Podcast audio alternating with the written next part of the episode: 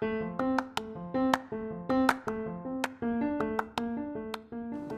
are listening to B2B Top Sales Podcast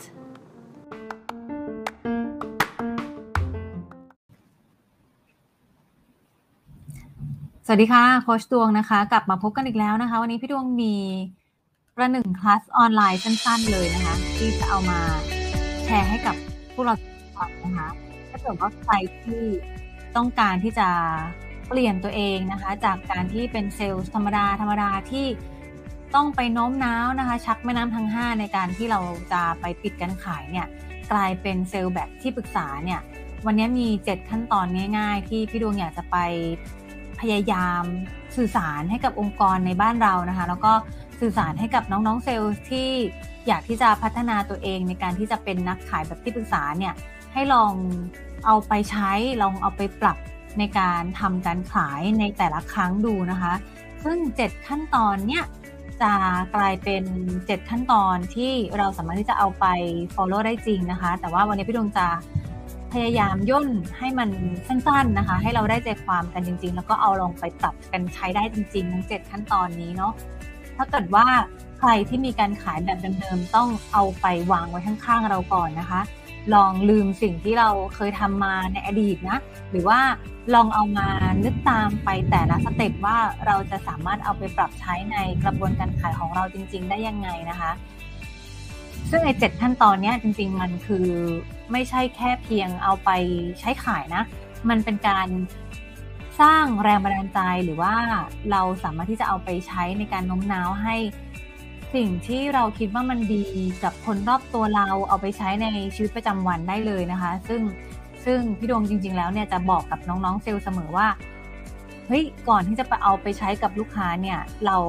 ลองฝึกใช้กับคนรอบๆตัวเราก่อน เพราะว่าจริงๆทักษะการขายมันคือทักษะมนุษย์อย่างหนึ่งมันคือทักษะของการสื่อสาร มันคือทักษะที่เราจะต้องเอาไปใช้ในชีวิตประจำวันของเราจนกลายเป็นนิสัยก่อน เพราะว่าการที่จะ ขายได้แบบ ไม่เหมือนคนทั่วๆไป ขายได้แบบที่ลูกค้าไม่รู้สึกว่าเรากำลังยัดเยียดอะไรบางอย่างให้เขาเนี่ย มันเป็นทักษะอย่างหนึ่งที่ต้องฝึกนะคะ ในการเอาไปใช้ในชีวิตประจำวันด้วยเนาะเพราะฉะนั้นวันนี้นะคะ เดี๋ยวพี่ดวงจะแชร์สิบขั้นตอนนะคะเจ็ดขั้นตอนลิ้นเริ่มพันเจ็ดขั้นตอนนะคะในการที่เราจะกลายเป็นพี่ดวงจะใช้คำว่าเป็นนักสร้างแรงบันดาลใจเนาะในการที่จะให้คนคนนึงเนี่ย เลือกในสิ่งที่มันดีที่สุดกับเขานะคะ ซึ่งไอ้ mindset หรือว่าสิ่งจำเป็นแรกที่เราจะต้องรู้กันก่อนที่จะไปรู้เจ็ดขั้นตอนเนี่ยคือว่าสิ่งเหล่านั้นที่เรากำลังจะไปสร้างแรงบันดาลใจหรือจะไปโน้มน้าวให้ลูกค้าเนี่ยรับฟังไอเดียของเรานะคะ แล้วก็ยินดีที่จะรับฟังวิธีการแก้ไขที่เราจะช่วยเขาได้เนี่ย อย่างแรกที่เราจะต้องพึงระลึกไว้ก่อนเลยว่า เราจะต้องมี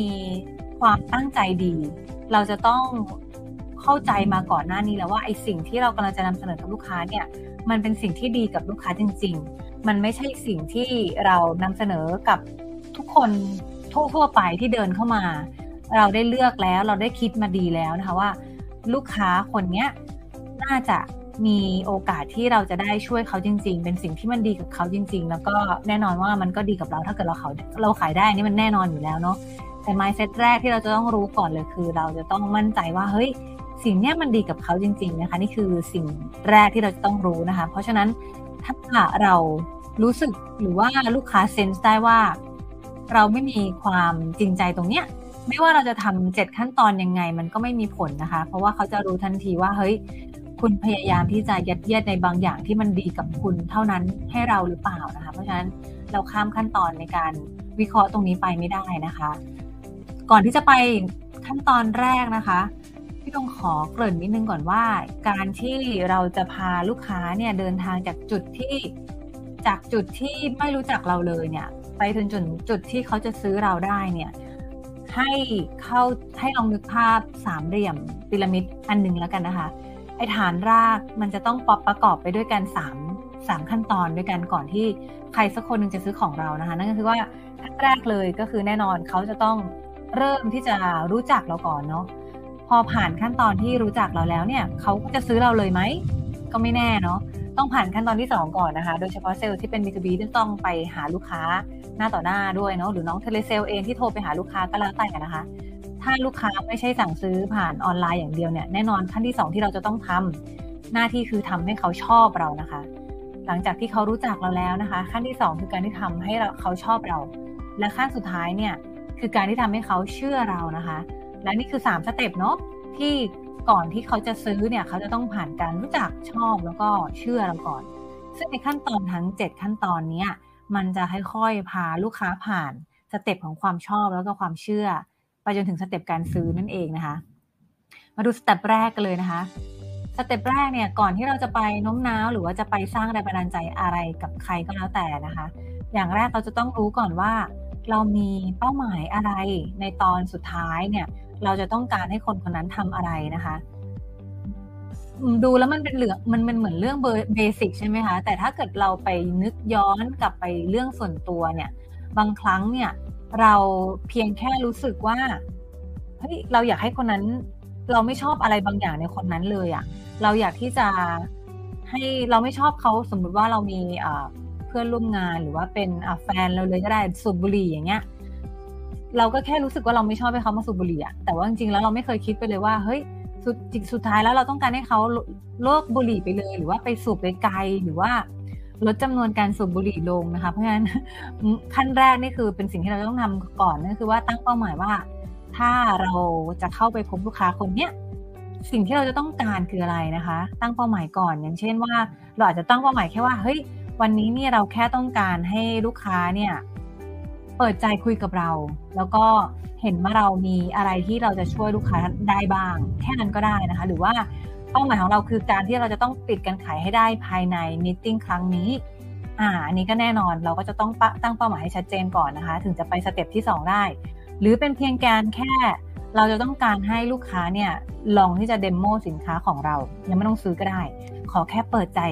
ลอง demo ของเรา หรือจะเป็นการแค่เพียงให้ลูกค้า add ไลน์ของเรานะคะ ก็ได้ add ไลน์เราเข้าไปถ้าบางทีน้องเป็น telesales ใช่ไหม add ไลน์คุยกับเราหน่อยก็ยังดีนะคะ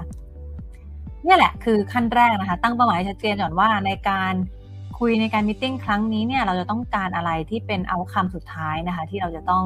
โฟกัสไปที่ตรงนั้นเนาะ step ที่สองนะคะ เป็น step ที่อยู่ในพีระมิดที่เมื่อกี้พี่ดวงเกริ่นนั่นเองนั่นก็คือว่าการทำให้เขาชอบเราไอการทำให้เขาชอบเราจริง ๆ แล้ว process หรือวิธีการมันเยอะมากนะคะ แต่หลักๆแล้วเอาเป็น shortcut เลยแล้วกัน คนเราจะชอบ คน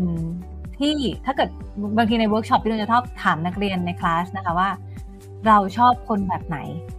อ่า ทุกคนที่ดูวิดีโอตรงนี้อยู่ลองตอบก็ได้นะคะ ว่าเฮ้ยทุกคนชอบคนแบบไหนนะคะส่วนใหญ่คำตอบที่พี่ดวงจะได้รับ ออกมาในแต่ละครั้งเนี่ย สิ่งหนึ่งที่มันจะค่อนข้างชัดเจนเลยก็คือว่า ขอภายในเสียงฟ้าผ่านะได้ยินไหมทุกคน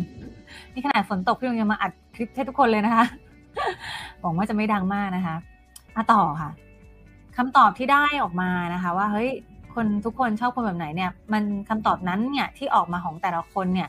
มันคือสิ่งมันคือมันสะท้อนว่าคนคนนั้นเป็นแบบนั้น ลองสังเกตดูนะคะที่เราจะถามนักเรียนเนี่ยจะบอกชอบคนใจดีนะคะ ชอบคนที่ใจดี ชอบคนพูดสุภาพ ชอบคนที่พูดเพราะ ชอบคนที่ล่าเริงแจ่มใสลักษณะเนี้ยอะไรก็แล้วแต่ที่ตอบออกมาเนี่ยร้อยทั้งร้อยเลยคือตัวตนของเขานะคะ เพราะฉะนั้นขั้นตอนที่สองที่ทำให้คนชอบเราเร็วที่สุดเนี่ยก็คือว่าโยงให้เทคนิคไปแล้วกันนะคะ เป็นเทคนิคกระจกเงา ซึ่งซึ่งเป็นเทคนิคพื้นฐานที่เซลล์ทุกคนจะต้องรู้นะคะ กระจกเงาคิดง่ายๆก็คือว่าคนเราชอบ มาจากลอจิกมาจาก psychology อย่างหนึ่งคือว่าคนเราชอบคนที่เหมือนกับเรา เพราะฉะนั้นเทคนิคกระจกเงาเนี่ยเป็นทางลัดง่าย ๆ ก็คือว่าเราเนี่ยพยายามที่จะเหมือนกับลูกค้าในลักษณะที่ลูกค้าสามารถที่จะมองเห็นได้ สามารถที่จะฟังได้ยินเสียงเราได้นะคะนั่นก็คือการง่ายๆเลยก็คือการที่เราไป copy body language copy ท่าทางของลูกค้า หรือการที่เราพยายามที่จะ copy โทนเสียงของลูกค้า อันนี้คือแบบเบสิกง่ายๆเลยนะคะ ถ้าลูกค้ามาถึงแล้วพูดเสียงดัง พูดเสียงเร็วนะคะ ถ้าเราเป็นคนที่พูดช้าเนี่ยก็จะต้องปรับสปีดการพูดของเราให้มันเร็วขึ้น ให้มันดังขึ้นเท่ากับลูกค้า เพราะว่าลองอถ้าใครสักคนหนึ่งชอบ คนที่ไม่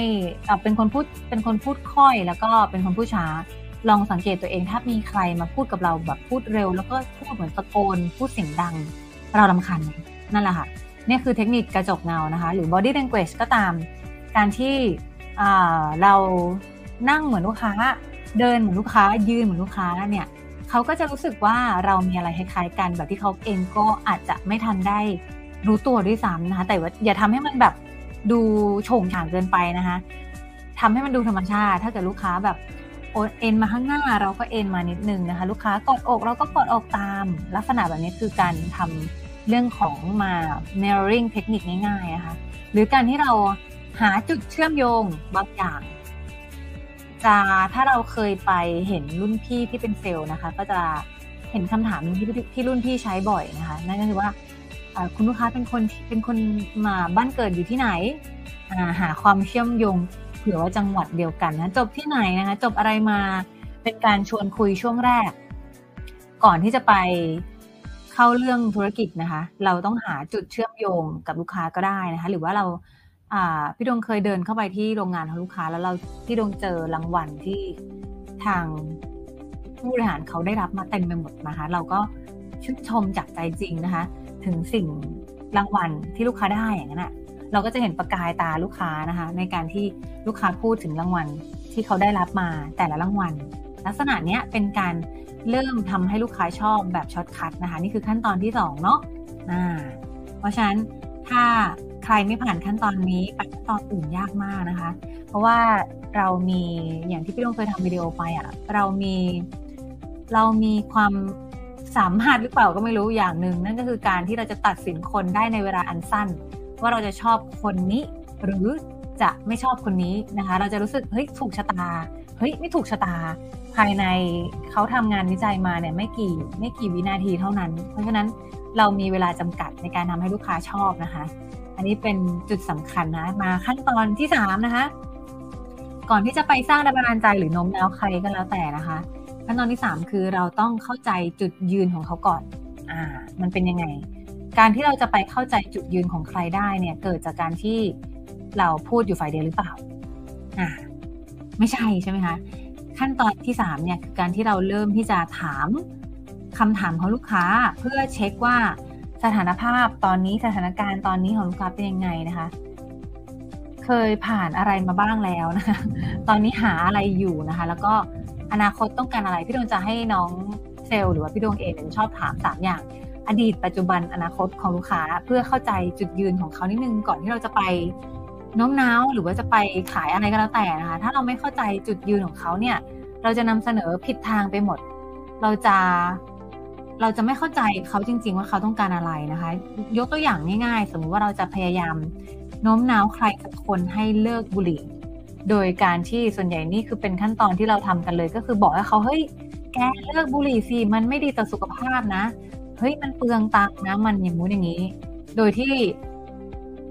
ถามหน่อยว่าถ้าเราพูดไปแบบนี้แล้ว คนคนนั้นเขาจะเลิกบุหรี่ทันทีเลยปะอ่า ไม่ถูกไหม เพราะฉะนั้นการที่จะเข้าใจจุดยืนใครได้ก็แล้วแต่เนี่ยเราก็ต้องถามเขาก่อนว่าทำไมเขาถึงดูบุหรี่ใช่ไหมทำไมมีเคยมีบางครั้งไหมที่เราคิดว่าเราจะเลิกบุหรี่อะไรเป็นสาเหตุ ถ้าเกิดว่าเป็นสาเหตุใหญ่เลย ถ้าจะทำให้เราเลิกบุหรี่ได้นะมันคืออะไร อ่า ลักษณะการถามแบบเนี้ยเราลองเอาไปถามลูกค้าดูว่า ตอนเนี้ย เช็คนิดนึงว่าเขาใช้อะไรอยู่เนาะปัจจุบันเนี่ยเป็นยังไงบ้าง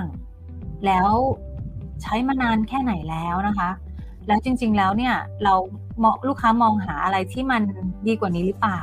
เป็นการเช็คจุดยืนของลูกค้านิดนึงเพื่อที่จะให้เกิดเอมพัตตีหรือว่าเกิดความเข้าอกเข้าใจ การที่เราเอาเวลาในช่วงแรกเนี่ย หลังจากที่เขาเริ่มชอบเราแล้วเนี่ยมาเข้าใจจุดยืนเขาเนี่ยโอ้โห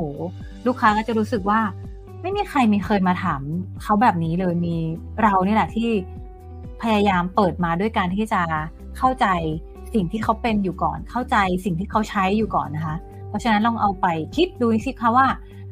สิ่งที่เราขายเนี่ย มันมีคำถามอะไรที่มันจะยกขึ้นมาถามลูกค้าได้ เพื่อที่จะให้เราเข้าใจสถานภาพสถานการณ์ในปัจจุบันของลูกค้าก่อนนิดนึงนะคะ นี่คือขั้นตอนที่ 3 เป็นขั้นตอน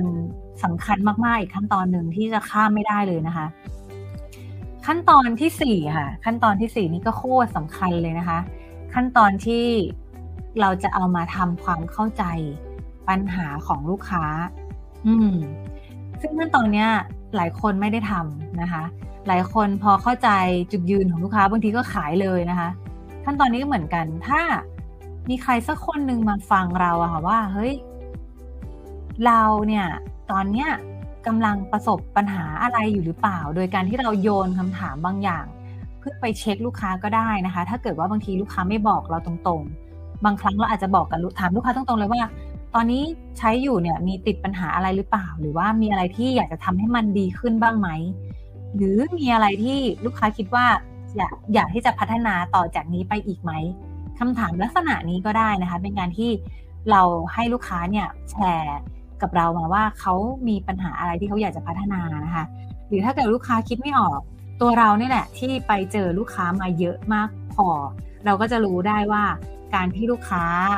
ใช้ในสิ่งที่เขาทำอยู่นั้น จากการที่เราเช็คขั้นตอนที่แล้วถูกไหมคะเราก็จะรู้ได้ว่า สมมติว่าเขาใช้อ่าเป็นของคู่แข่งเราเจ้าหนึ่งอยู่ แล้วเราไม่ได้โจมตีลูกค้าตรงๆ แต่เราโยนคำถามขึ้นมา เรารู้ว่าถ้าใช้เจ้านี้เนี่ย มันต้องมีปัญหาอันนี้อันนี้อันนี้เกิดขึ้นแน่ๆเราก็ลองโยนคำถามไปก่อนว่าเฮ้ยลูกไม่ทราบว่าลูกค้าเคยเจอปัญหาแบบนี้แบบนี้ไหมคะ เราอาจจะเจอ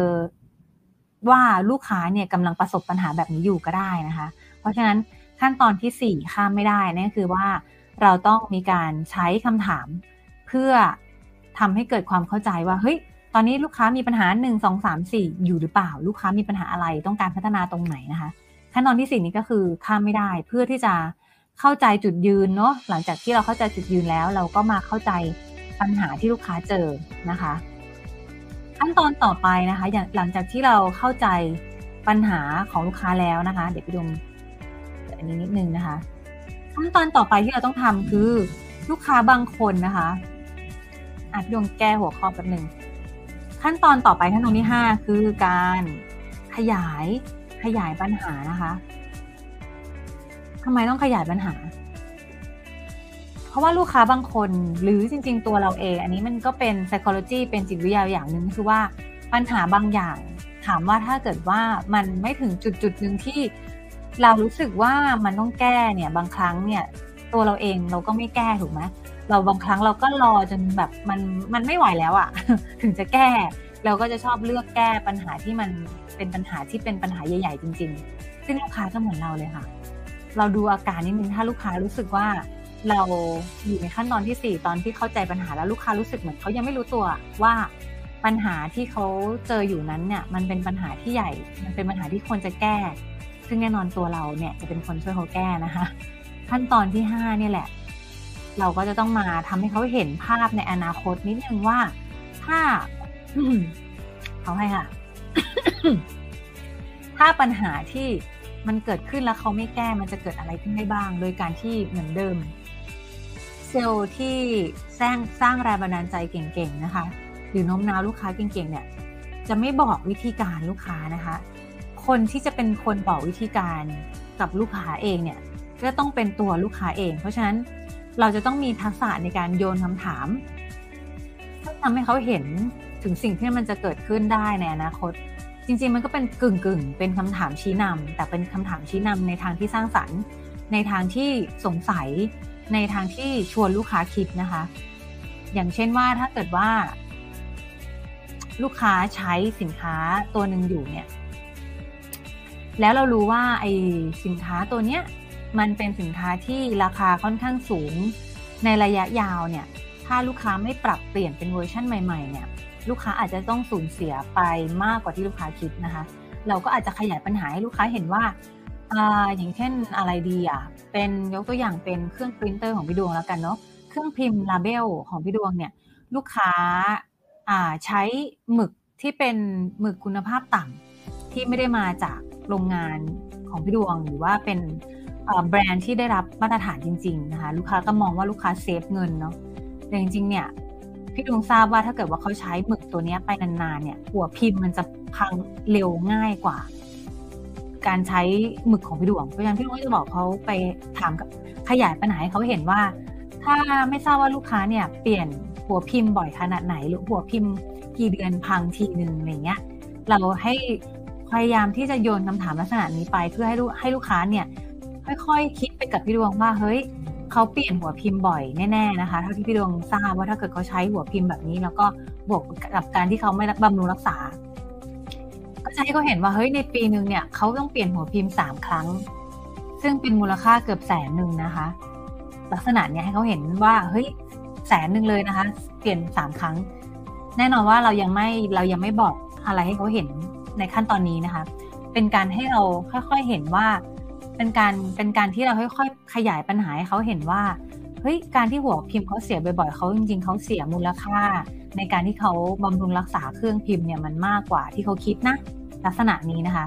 เพราะฉะนั้นขั้นตอนที่ 5 เนี่ยเราลองไปตั้งคำถามหรือว่าลองไปคิดดูซิว่า มันมีอะไรจะเกิดขึ้นได้ ถ้าเขาไม่แก้ปัญหาในก่อนหน้านี้ที่เรา ที่เราโยนคำถามเพื่อจะเข้าใจปัญหาเขาเขาในขั้นตอนที่ 4จำได้กันใช่ไหมคะ เพราะฉะนั้นขั้นตอนที่ 5 เนี่ยลองลิสต์คำถามมาซิว่า มันจะมีอะไรเกิดขึ้นได้บ้าง ถ้าเขาไม่แก้นะคะ แล้วก็เอาคำถามพวกนี้มาโยนกลับไปให้ลูกค้าช่วยกันคิด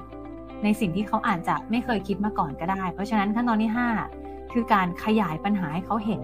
ว่าจริงๆแล้วปัญหาที่เขามองว่าเล็ก ๆ หรือว่าที่เขามองว่ามันไม่ใช่ปัญหาเนี่ยมันเป็นปัญหาใหญ่ ๆ ขึ้นได้ยังไง ซึ่งเชื่อไหมคะว่าไอ้ขั้นตอนที่5เนี่ย โดยเฉพาะหลังโควิด เนี่ยนะคะ มันเป็นมันเป็นโปรเซสหรือเป็นขั้นตอนที่เราทำง่ายกว่าสมัยก่อนด้วยซ้ำเพราะว่าสมัยก่อนเนี่ย เราที่ดงนั่งขยายปัญหาให้ลูกค้าเห็นลูกค้าก็มองไม่เห็นภาพ แต่สมัยเนี้ยบางครั้งเนี่ยไม่ต้องทำขั้นตอนนี้ด้วยซ้ำเขาเห็นของเขาเองจากสิ่งที่เขาประสบเอง โดยที่เราอาจจะไม่ต้องทำด้วยซ้ำนะคะ แต่ถ้าลูกค้าไม่เห็นเนี่ย หน้าที่ของเราคือการขยายให้เขาเห็นนิดนึงว่า มันจะเกิดอะไรขึ้นได้บ้าง ถ้าเขาไม่แก้ปัญหาเหล่านั้นเนาะอ่า step ที่มาถึง step ที่ 6 นะคะ เดี๋ยวเราไปทวนกันก่อนเราผ่านมา 5 step แล้วนะ เห็นไหมคะว่าการขายแบบที่ไม่ใช่เป็นการขายที่ hard sell หรือว่าไปโน้มน้าวหว่านล้อมลูกค้าเนี่ย มันทำยาก แต่มันเป็น process ที่มันน่ารื่นรมย์ ทางพี่พี่ดวงใช้คำว่ารื่นรมย์เนาะเพราะมันเป็น process ที่ไม่มีการขาย แทรกเข้ามาเลย มันเป็น process ที่เกิดขึ้นระหว่างการที่เรากับลูกค้าเนี่ยพยายามที่จะเข้าใจซึ่งกันและกัน พยายามที่เราที่จะเข้าใจลูกค้าแล้วก็เป็น process ที่เราเนี่ยเป็นหน้าที่ที่จะค่อยๆให้ลูกค้าเนี่ยเข้าใจตัวเองนะคะลักษณะเหมือนการ coaching นั่นแหละนะถ้าใครสังเกตได้นะคะ ใครเรียนใครเคยเรียนศาสตร์ NLP มันเป็น process เดียวกันนะคะ ซึ่ง process เนี้ยลูกค้าจะ จะเห็นถึงความเป็นมืออาชีพของเรา จะเห็นว่าเฮ้ย เราไม่ได้มาขายนะคะ เรามาพยายามที่จะทำให้ลูกค้าเนี่ยมองเห็นรอบด้านนะคะ นั่นก็คือทวนนิดนึงขั้นตอนแรกคือการตั้งเป้าหมาย ว่าครั้งนี้เนี่ยเราต้องการอะไรจากลูกค้าเราต้องการอะไรนะคะ ตั้งเป้าหมายนิดนึงว่าจะอยากเห็นเอาคำอะไร ขั้นที่ 2 คือการการทำให้ลูกค้าเนี่ยชอบเราก่อน เพราะว่าการที่ทำให้เขาชอบเราเนี่ยเขาถึงจะฟังเราต่อจากนี้เนาะ ราะฉะนั้นขั้นตอนที่2คือทำให้เขาชอบเรานะคะ ขั้นตอนที่ 3 คือการเข้าใจจุดยืนของลูกค้า ต้องเกิดจากการที่เราถามลูกค้าเพื่อเข้าใจสถานการณ์โดยรวมนั่นเองนะคะ ถ้าไม่เข้าใจเนี่ยเราไปขั้นตอนอื่นไม่ได้แน่ๆเนาะพอเราเข้าใจสถานการณ์ของลูกค้าแล้วเนี่ย ขั้นตอนที่ 4 คือการที่เราทำไมคะเข้าใจปัญหาของลูกค้าโดยการโยนคำถามเหมือนเดิมนะคะ เพื่อที่จะทำให้เราเข้าใจลูกค้ามากขึ้นนะคะ แล้วก็มาถึงขั้นตอนที่ 5 คือการขยายปัญหานิดนึงว่า การที่ลูกค้ามีปัญหาเหล่านั้น แล้วไม่แก้เนี่ยมันจะเกิดอะไรขึ้นได้บ้าง พยายามโยนคำถามเช่นเคยค่ะ ให้ลูกค้าเป็นคนตอบเราเองเป็นคนตกผลึกได้เองนะคะ แล้วเราถึงจะมาขั้นตอนที่ 6 นะคะ ขั้นตอนที่ 6 เนี่ยหลังจากที่เขาเห็นปัญหานะคะ เริ่มที่จะมีความเครียดอะไรแอบแฝงเข้ามาในบทสนทนานะคะมีความกดดันนะคะ ขั้นตอนที่ 6 เนี่ย คนมันเป็นขั้นตอนที่ว่า คนเราถ้าเกิดว่าบางทีเนี่ยมีความปัญหาเยอะๆนะคะ มันจะมีจุดหนึ่งที่มันเรียกว่าจุด paralyze คือไม่แน่ใจทุกคนเคยเป็นไหมถ้า บางช่วงชีวิตของเราเนาะอ่าเริ่มมา NLP แล้วนะคะบางช่วงชีวิตของเราเนี่ยปัญหามันลุ่มเล้ามาก เยอะเป็นเต็มไปหมด สิ่งที่เรามนุษย์เราธรรมดาปฏิชนจะทำคือสองอย่างนะคะ ไม่วิ่งเข้าสู้ก็อยู่นิ่งๆนะคะไม่ทำอะไรเลย ลูกค้าก็เช่นกันนะคะ เพราะฉะนั้นขั้นตอนที่ 6 เนี่ย ทำให้ลูกค้าเห็นนิดนึงว่า ถ้าเกิดว่าลูกค้าแก้ปัญหาเหล่านั้นได้เนี่ย มันจะมีอะไรดีๆ รอรออยู่นะคะขั้นตอนที่6ก็เลยเป็นขั้นตอนที่ทำให้ลูกค้าเนี่ย เห็นสิ่งดีๆ ที่จะตามมา โดยการที่เราโยนคำถามเช่นเคยว่า ถ้าเกิดว่าสิ่งที่ลูกค้าเกิดขึ้นเนี่ยมันแก้ไขได้ ถ้าเกิดว่าลูกค้าเนี่ยสามารถที่จะลดต้นทุนในการที่จะเปลี่ยนหัวพิมพ์ของพี่ดวงเนาะลงได้เนี่ยเหลือครึ่งหนึ่งเนี่ยมันจะทำให้ลูกค้า มีผลกับเรื่องของงบประมาณลูกค้ายังไงคะคำถามที่จะทำให้ลูกค้ารู้สึกว่ามันมีสิ่งดีๆ ที่กำลังรออยู่เนี่ยกำลังรอเราอยู่เนี่ยกำลังจะตามมาแล้วเนี่ยถ้าลูกค้าแก้ไขได้เนี่ย มันมีอะไรบ้างนะคะ ซึ่งอันนี้เป็นขั้นตอนที่ 6 ที่จะทำให้ลูกค้าเห็นเหมือนเห็นแสงสว่างปลายอุโมงค์ลักษณะนั้นนะคะเนี่ยแหละ ลูกค้าก็จะเริ่มรู้สึกว่า ถ้ามันมีสิ่งเหล่านั้นเกิดขึ้นได้จริงๆเนี่ยมันก็ดีนี่คือเป้าหมายที่เราต้องการให้ลูกค้ารู้สึกในขั้นตอนที่ 6 นะคะ หลังจากนั้นแล้วนะคะ ได้เวลาทำหน้าที่เซลล์ที่ปรึกษานะคะ ในการสร้างแรงบันดาลใจได้แล้วนะคะ ขั้นตอนที่6ทำมาเราทำมาถึง 6 ขั้นตอนนี้แล้วเนี่ย เราจะเป็นคนคนหนึ่งที่ทำไมคะเข้าใจลูกค้าสุดๆ ลูกค้าก็จะเริ่มเข้าใจตัวเองสุดๆ ว่าจริงๆลูกค้า ลูกค้าจะต้องการอะไรนะคะ มองเห็นปัญหาเข้าใจปัญหา ขยายปัญหาให้ลูกค้าเห็นมองรอบด้าน แล้วก็ทำให้ลูกค้าเห็นด้านดีๆ ที่กำลังจะเกิดขึ้นเรียบร้อยลูกค้ารู้สึกว่าถ้าด้านดีๆเหล่านั้นเกิดขึ้นจริง ๆ ก็ดีนะคะ เริ่มมีความหวังนะคะที่งในด้านจริงด้านดีๆ ที่จะเกิดขึ้นตามมาเนี่ยมันแน่นอนเป็นสิ่งที่เราเนี่ยสามารถที่จะทำให้มันเกิดขึ้นได้ ไม่งั้นเราไม่ต้องพูดออกไปนะคะถูกไหมเราสามารถที่จะช่วยเขาลดต้นทุนได้ เราสามารถที่จะ ทำให้เขาเนี่ยลดเวลาในการทำงานลงได้หรืออะไรก็แล้วแต่ที่เป็นสิ่งที่เรากำลังจะเตรียมตัวที่จะนำเสนอ ขั้นตอนที่ 6 คือการที่เราขออนุญาตในการ แนะนำลูกค้านะคะในการชี้ทางสว่างให้ลูกค้า ขั้นตอนนี้ก็เช่นกันนะคะรอให้ลูกค้าบอกกับเราก่อนว่า อนุญาตให้เราบอกนะคะอนุญาตให้เราแนะนำขั้นตอนที่ 7 ก็ง่ายเลยค่ะ เราจะแนะนำทางแก้ให้ลูกค้า ซึ่งแน่นอนเราไม่เหมือนเซลล์ทั่วไปนะคะ เราจะเลือกแนะนำเฉพาะสิ่งที่เรา เรียบเรียงมาเรียบร้อยแล้วว่ามันเป็นปัญหาที่ลูกค้าต้องการแก้ มันเป็นปัญหาที่ลูกค้าให้ความสำคัญแล้ว แล้วก็มันเป็นปัญหาที่ลูกค้าบอกเอง ในขั้นตอนที่ 6 ว่าเฮ้ยถ้ามันแก้ได้ ถ้ามันเกิดขึ้นจริงๆเนี่ยมันจะดีกับเขายังไงนะคะเพราะฉะนั้นขั้นตอนที่ 7 เป็นขั้นตอนเป็นขั้นตอนที่เราสร้างแรงบันดาลใจโน้มน้าวมาจนถึงจุดจุดที่ลูกค้าอยากที่จะฟังเราพูดเต็มที่แล้วนะคะ จะเห็นว่านี่คือ 7 ขั้นตอนนะคะ ที่ทำให้เราเปลี่ยนจาก เซลล์ทั่ว ๆ ไปที่ลูกค้าไม่ค่อยอยากจะพบเจอเท่าไหร่นะคะ กลายเป็นเซลล์ที่สร้างแรงบันดาลใจให้เขารู้สึกว่าอยากที่จะลุกขึ้นมาทำอะไรสักอย่างหนึ่งนะคะ โดยที่เราโน้มน้าวลูกค้าในทางที่ดีจะใช้คำว่าสร้างแรงบันดาลใจ เพราะว่าสุดท้ายแล้วคนที่ตัดสินใจที่ว่าอยากจะทำอะไรสักอย่างกับชีวิตของเขาเองเนี่ยไม่ใช่ตัวเราในฐานะเซลล์เป็นคนบอก แต่เป็นตัวลูกค้าเองที่รู้สึกว่าอยากที่จะ ก้ไขสิ่งเหล่านั้น แล้วแน่นอนเราในฐานะที่เป็นคนบอกวิธีการนะคะ ในฐานะที่เป็นคนรับฟังลูกค้านะคะ มีหรือที่ลูกค้าไม่อยากที่จะให้เราเป็นส่วนหนึ่งนะคะ ในการที่จะเข้ามาช่วยเขาในการแก้ปัญหานะคะและนี่คือ 7 ขั้นตอนทั้งหมดที่เกิดขึ้นนะคะที่พี่ดวงเอาไปใช้ในบริษัทจริง ๆนะคะ ที่พี่ดวงเอาไปเทรนนิ่งให้กับองค์กรจริง ๆนะคะ ในการแปลงร่างนะคะจาก ซลล์ทั่วไปที่เอาแต่พูดพูดพูดแล้วก็ไม่มีใครอยากจะฟังนะคะ กลายเป็นเซลล์ที่ปรึกษาที่สร้างแรงบันดาลใจให้ผู้คนมากมายในการที่จะลุกขึ้นมานะคะทำอะไรสักอย่างกับชีวิตของเรา ไม่ว่าเรื่องนั้นจะเป็นเรื่องอะไรนะคะ นั่นก็คือสิ่งที่เราขายนั่นแหละ เราเข้าไปช่วยลูกค้าได้นะคะ หลังจากนี้นะคะทุกทุกคนลองเอาเจ็ดขั้นตอนเนี่ยลิสต์ออกมาใหม่นะคะ แล้วก็ลองใส่สิ่งที่จะต้องทำในแต่ละขั้นตอน ใส่คำถาม ที่จะต้องถามในแต่ละขั้นตอนแล้วก็ใส่อ่า ปัญหาที่เราจะแก้ไขให้ลูกค้าได้นะคะ ในแต่ละขั้นตอนนะคะแล้วจะเห็นว่าวิธีการขายเนี่ยเราจะเปลี่ยนไป แค่เรารู้แค่นี้การขายเราก็ไม่เหมือนเดิมอีกต่อไปแล้วนะคะ แต่ว่าน้อยคนเนี่ยที่จะมีแบบความอดทนที่จะทำตามในแต่ละขั้นได้ ส่วนใหญ่เซลล์ทั่วไปอะจะนำเสนอตั้งแต่ขั้นที่แบบรู้ปัญหาของลูกค้าแล้วเนาะ นึกออกไหมคะ ส่วนใหญ่เนี่ยเซลล์ทั่วไปอะโอเค ตั้งเป้าหมายรู้ทำให้ชอบก็ทำได้นะคะ เข้าใจจุดยืนก็ถามได้ เข้าใจปัญหาก็ถามได้ ถามให้เห็นปัญหาเจาะปัญหา fact finding ได้ แต่ไม่มีใครนะคะทำในขั้นที่ห้าหกขั้นที่ห้าคืออะไรจำกันได้ไหมคะขั้นที่ห้าคือการขยายปัญหา ขั้นที่หกคืออะไรจำได้ไหมอ่า ขั้นที่หกคือการทำให้เห็นสิ่งดีๆ ที่จะตามมาสองขั้นเนี้ยไม่ค่อยมีคนทำทำยากนะคะ ซึ่งส่วนใหญ่ใจร้อนนะคะ เลยนำเสนอตั้งแต่ตอนที่เข้าใจปัญหาลูกค้า สิ่งที่พลาดไปคืออะไร ลูกค้ารู้สึกว่ามันเป็นปัญหาที่ยังไม่ต้องแก้อ้าวแปลกสิทีนี้นะคะ ไม่ได้ทำขั้นตอนขยายปัญหา พอนึกภาพออกไหมหรือไม่ได้ทำขั้นตอนที่หกไม่ได้เห็นสิ่งดีๆที่จะตามมา ลูกค้ารู้สึกว่า ตอนนี้ปัญหาเยอะลุมเล้า ไปแก้ปัญหาอื่นก่อนดีกว่า ปัญหานี้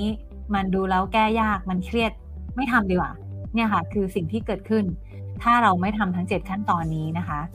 แล้วพี่ดวงหวังว่าทุกคนจะเอาไปลองฝึกกันจริง ๆนะคะ ลองเอาไป adapt ดูนะคะ หลังจากนี้ต้องตั้งคำถามกับตัวเองเฮ้ยเราจะเอาทั้ง 7 ขั้นตอนนี้มาใช้กับของที่เราขายได้ยังไงนะคะ แล้วถ้าใครมีปัญหาอะไรนะคะ อยากให้พี่ดวงแนะนำนะคะ ลองติดต่อ inbox เข้ามาได้นะคะ ลองให้พี่ดวงช่วยดูสคริปต์ก็ได้ว่าเฮ้ยพี่ดวงถามอย่างนี้ได้ไหมนะคะ แล้วหวังว่าวันนี้จะเป็นประโยชน์นะคะ เนื้อหาแน่นๆ7ขั้นตอนนะคะ ที่ใช้งานได้จริง ๆ นะคะ ทุกอย่างเนี่ยใช้เป็นเป็นเซลล์เป็นการขายแบบ science proof หมดทุกข้อนะคะ แล้วก็หวังว่าทุกคนจะเอาลองไปฝึกจริง ๆ นะคะ พี่ดวงมีความหวังอย่างแรงกล้าว่าจะทำให้นักขายแล้วก็เซลล์น้องในบ้านเมืองไทยเรานะคะ เปลี่ยนการขายธรรมดาที่สมัยนี้ ไม่น่ารอดแล้วนะคะ ถ้าเกิดว่าใครยังไม่ยังไม่พัฒนาตัวเองให้เป็นนักขายแบบที่ปรึกษา หรือว่านักสร้างแรงบันดาลใจที่พี่ดวงเลือกนะคะ จะไม่มีใครคุยกับเราแล้วนะคะ หวังว่าทุกคนจะลองเอาไปปรับใช้นะคะ แล้วก็พบกันใหม่อ่าในวิดีโอครั้งหน้านะคะวันนี้ครึ่งชั่วโมงแล้วนะคะ อย่างที่พี่ดวงเกริ่นไว้นะคะประหนึ่งเหมือนเป็นคลาสออนไลน์สั้น ๆ เลยนะคะและนี่คือ 7 ขั้นตอนนะคะเราเอาไปฝึกใช้กันจริง ๆ ดูนะคะ แล้วก็เอาไป adapt ใช้ แล้วก็เอาไปฝึกทุกๆวันในเรื่องส่วนตัวด้วย แล้วก็เรื่องที่เกี่ยวกับการขายด้วยนะคะอย่าอย่าลืมนะคะ ทุกอย่างที่เราเรียนเกี่ยวกับการขายมันคือการทักษะมนุษย์เราที่จริงๆแล้วเอาไปใช้กับเรื่องส่วนตัวได้เลย เพราะฉะนั้นคนที่ฝึกก็จะได้ทั้งเรื่องส่วนตัวเราก็จะดีขึ้น พูดให้กับคนที่เรารักพูดให้กับคนที่หวังดีเขาก็จะเชื่อเรานะคะ หลังจากที่คนรอบข้างเชื่อเราแล้วเนี่ยก็เอาไปฝึกใช้กับลูกค้าต่อได้นะคะ มันจะเกี่ยวข้องกันทั้งสองเรื่องนะคะ ไม่ใช่เรา ขายของเก่ง แต่คนรอบตัวเราไม่ฟังเราเลย อย่างเงี้ยก็ไม่ได้นะคะ เอาไปใช้แล้วไหนๆใช้แล้วใช้ให้คุ้มนะคะ ใช้ทั้งเรื่องส่วนตัวแล้วก็ใช้ทั้งเรื่องงานด้วยนะคะ โอเคนะคะ หวังว่าจะมีประโยชน์กันแล้วพบกับพี่ดวงใหม่ได้ในวิดีโอครั้งหน้านะคะ จะพยายามหาเวลามาอัดให้พวกเราฟังกันนะคะ แล้วก็ยังไงตั้งใจฝึกฝนกันนะคะ แล้วพบกันนะคะ สวัสดี